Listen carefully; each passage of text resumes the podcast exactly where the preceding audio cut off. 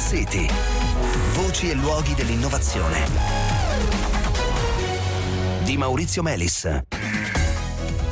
Buonasera e benvenuti a Smart City. Si chiamano leghe ad alta entropia e sono una classe di materiali relativamente nuova che ci si propone di utilizzare per realizzare manufatti in grado di sopportare senza cedimenti condizioni straordinarie di stress, come per esempio quelle a cui sono sottoposti i propulsori spaziali che devono tollerare passaggi improvvisi da temperature di più di 100 gradi sotto zero a varie centinaia di gradi.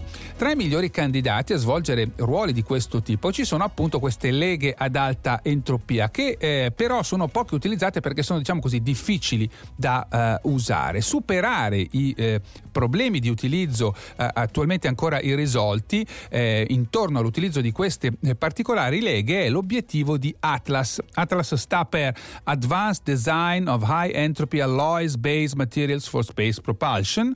È un progetto finanziato con 3 milioni di euro dal programma Horizon 2020 Spazio che ehm, sperimenterà eh, una tecnica particolare chiamata cold spray. Parliamo di fatto di una tecnica additiva eh, parente della stampa 3D, grazie alla quale queste leghe eh, ad alta entropia possono essere depositate a strati creando dei rivestimenti o anche degli interi eh, manufatti. A coordinare Atlas eh, c'è il Politecnico di Milano ed è lì che andiamo per incontrare il nostro ospite di stasera, Mario Guagliano, professore eh, di progettazione meccanica e costruzione di macchine e eh, naturalmente coordinatore scientifico del progetto Atlas. Buonasera Guagliano, benvenuto. Buonasera, buonasera e grazie. Allora, come prima cosa eh, le chiedo di spiegarci brevemente che cos'è una lega ad alta entropia. Allora, le leghe ad alta entropia sono fatto una nuova classe di materiali che si distinguono dalle leghe tradizionali per il fatto di contenere in, in proporzioni circa uguali tra loro almeno cinque elementi.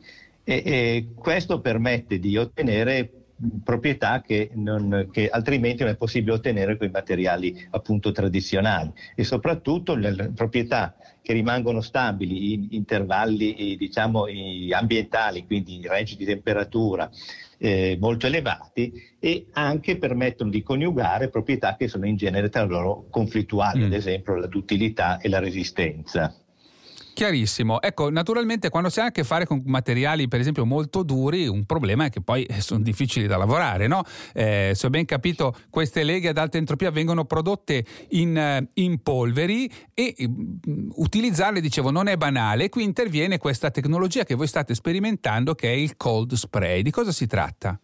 Sì, dunque, eh, tanto le, le, le leghe vengono prodotte principalmente per alligazione meccanica, quindi per processi meccanici che permettono appunto di, di ottenere que- dei materiali con 5 o più elementi mm. in quantità per circa uguale.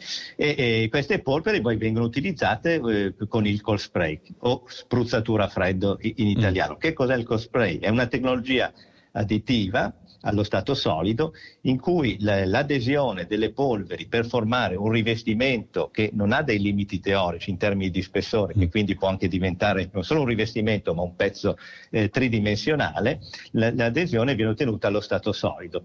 Eh, per, eh, quando, quando, questo succede bisogna conferire alle polveri una velocità che sia mm. superiore a una velocità critica che è, è propria del, del, materiale e che, è, e che, dipende anche dalle, dai parametri di processo, certo, tipicamente certo. pressione del gas che viene usato per, certo. per accelerare le polveri e la sua temperatura.